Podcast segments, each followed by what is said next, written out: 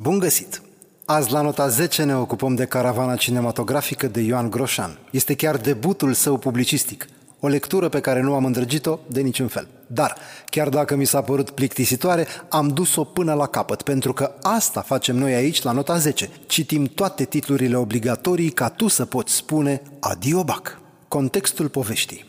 Până să desfacem caravana e nevoie de un mic exercițiu de imaginație. Să presupunem că nu există internetul. E greu să-ți închipui așa ceva, dar nu e imposibil. Nu ai net, nu ai TikTok, nu ai Netflix. Vrei să suni un prieten. Nu scoți mobilul din buzunar pentru că nu există, ci mergi 2-300 de metri până la un telefon public, în care trebuie să bagi o fisă ca să poți apela. Dacă vrei să bei apă, o scoți din fântână, iar dacă ai nevoie să folosești toaleta, mergi vreo 20 de metri până în fundul curții, unde ai de fapt o groapă insalubră. Să presupunem mai departe că te enervează președintele țării, sau primarul, sau polițistul. Nu ai voie să vorbești despre asta. Familia ta în frunte cu tine ar putea ajunge la închisoare. Nu poți călători, nu ai televizor, nu ai voie să te îmbraci colorat și nu îți este permis să ai păreri. Chiar dacă pare apocaliptică, această lume a existat. Bunicii tăi au trăit în ea, poate chiar și părinții. Aici, în România. Ei bine, într-un astfel de cadru deloc prietenos este așezată povestea din caravana cinematografică. Dacă studiezi puțin anii comunismului din România, poate părea ciudat că o astfel de carte a apărut în 1980 și ceva. Având în vedere că unele replici pot fi interpretate contra regimului condus de Ceaușescu, te întrebi cum de a scăpat cenzurii. Pe urmă, cauți despre Ioan Groșan pe net și afli că în 2011 Curtea de Apel București a stabilit că Ioan Groșan a fost colaborator al securității, adică turnător. Rezumatul pe scurt. Comuniștii îi indoctrinează prin propagandă pe locuitorii unui sat uitat de lume. Problemele apar când ploaia sau viețile oamenilor se opun directivelor de partid. Conflictul principal este dat de cele două lumi opuse. Pe de o parte se află lepra roșie cu toate nenorocirile sale, comunismul, adică în timp ce la capătul opus se găsește lumea satului, un spațiu înghețat în timp. Tavi, activist de partid la început de drum, vrea să facă treabă pentru a-și impresiona șefii comuniști. De partea cealaltă a baricadei, sătenii sunt preocupați de aspecte cotidiene și de viața reală, nu de ideologii. Rezumatul pe lung.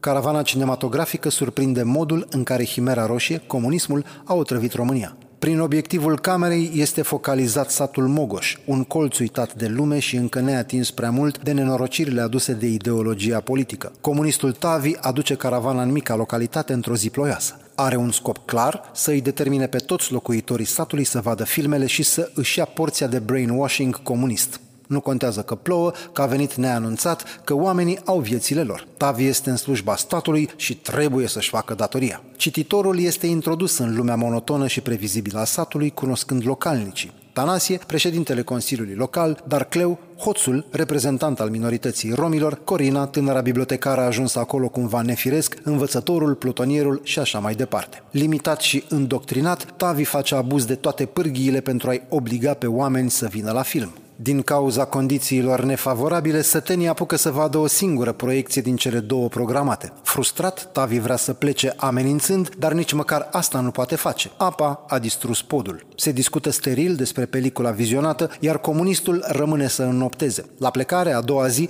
un tur al satului și o discuție despre sistemul de canalizare închid bucla care ar vrea să demonstreze că satul are o pulsație proprie, independentă de stăpânirea de partid.